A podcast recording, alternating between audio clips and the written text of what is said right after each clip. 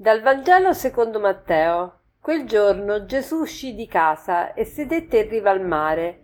Si radunò attorno a lui tanta folla che egli salì su una barca e si mise a sedere, mentre tutta la folla stava sulla spiaggia. Egli parlò loro di molte cose con parabole e disse Ecco, il, semen- il seminatore uscì a seminare.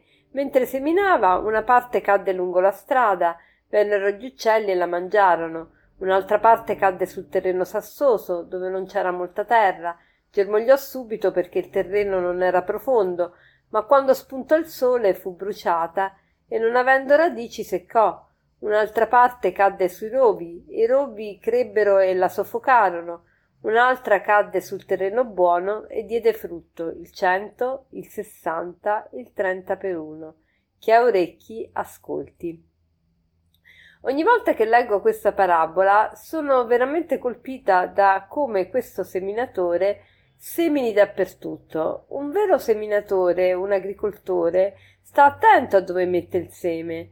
Non penso che un seminatore voglia piantare in un luogo, eh, per esempio sull'asfalto. Non penso che si metta a gettare il seme sull'asfalto, ma Dio fa così. Dio eh, semina la sua parola, perché la, il seminatore è Dio e la semina è la parola di Dio, semina la sua parola dappertutto, cioè a tutti Dio vuole far arrivare la sua parola. E, e tutti rappresentiamo dei, dei terreni diversi e, non solo dei terreni diversi perché siamo tutti diversi, ma dei terreni diversi anche perché a seconda delle fasi che stiamo attraversando, possiamo essere oggi eh, magari sassosi, domani possiamo essere come dei rovi e dopodomani come dell'asfalto e dopodomani ancora molto fertili. Quindi c'è un cambiamento in noi, potenzialmente siamo tutti terreni fertili, potenzialmente siamo tutti terreni fertili però dipende da come eh, svolgiamo, diciamo, la nostra, come, come conduciamo la nostra vita, perché un terreno che anche non è tanto fertile lo può diventare come concimandolo bene, diventa, diventa fertile. E al contrario, un terreno fertile può diventare anche non fertile se viene ingombrato da, da spine, da rovi, da, um, da sassi eh, da vari agenti esterni. E allora vediamo che cosa ci dice questa parabola per la nostra vita.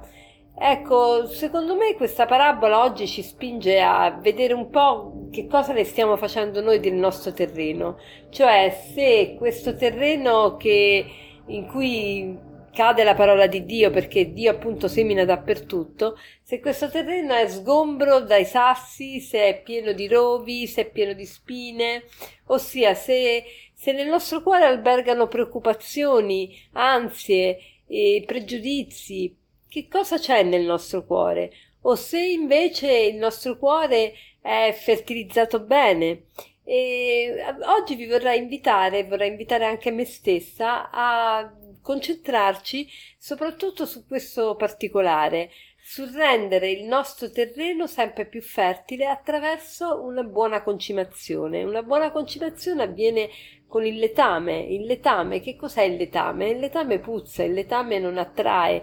Il letame sono tutte quelle cose che avvengono nella nostra vita che ci danno fastidio, che non ci piacciono, che puzzano, che, che, che sono delle difficoltà, eh, che costituiscono dei, dei diciamo delle delle sofferenze.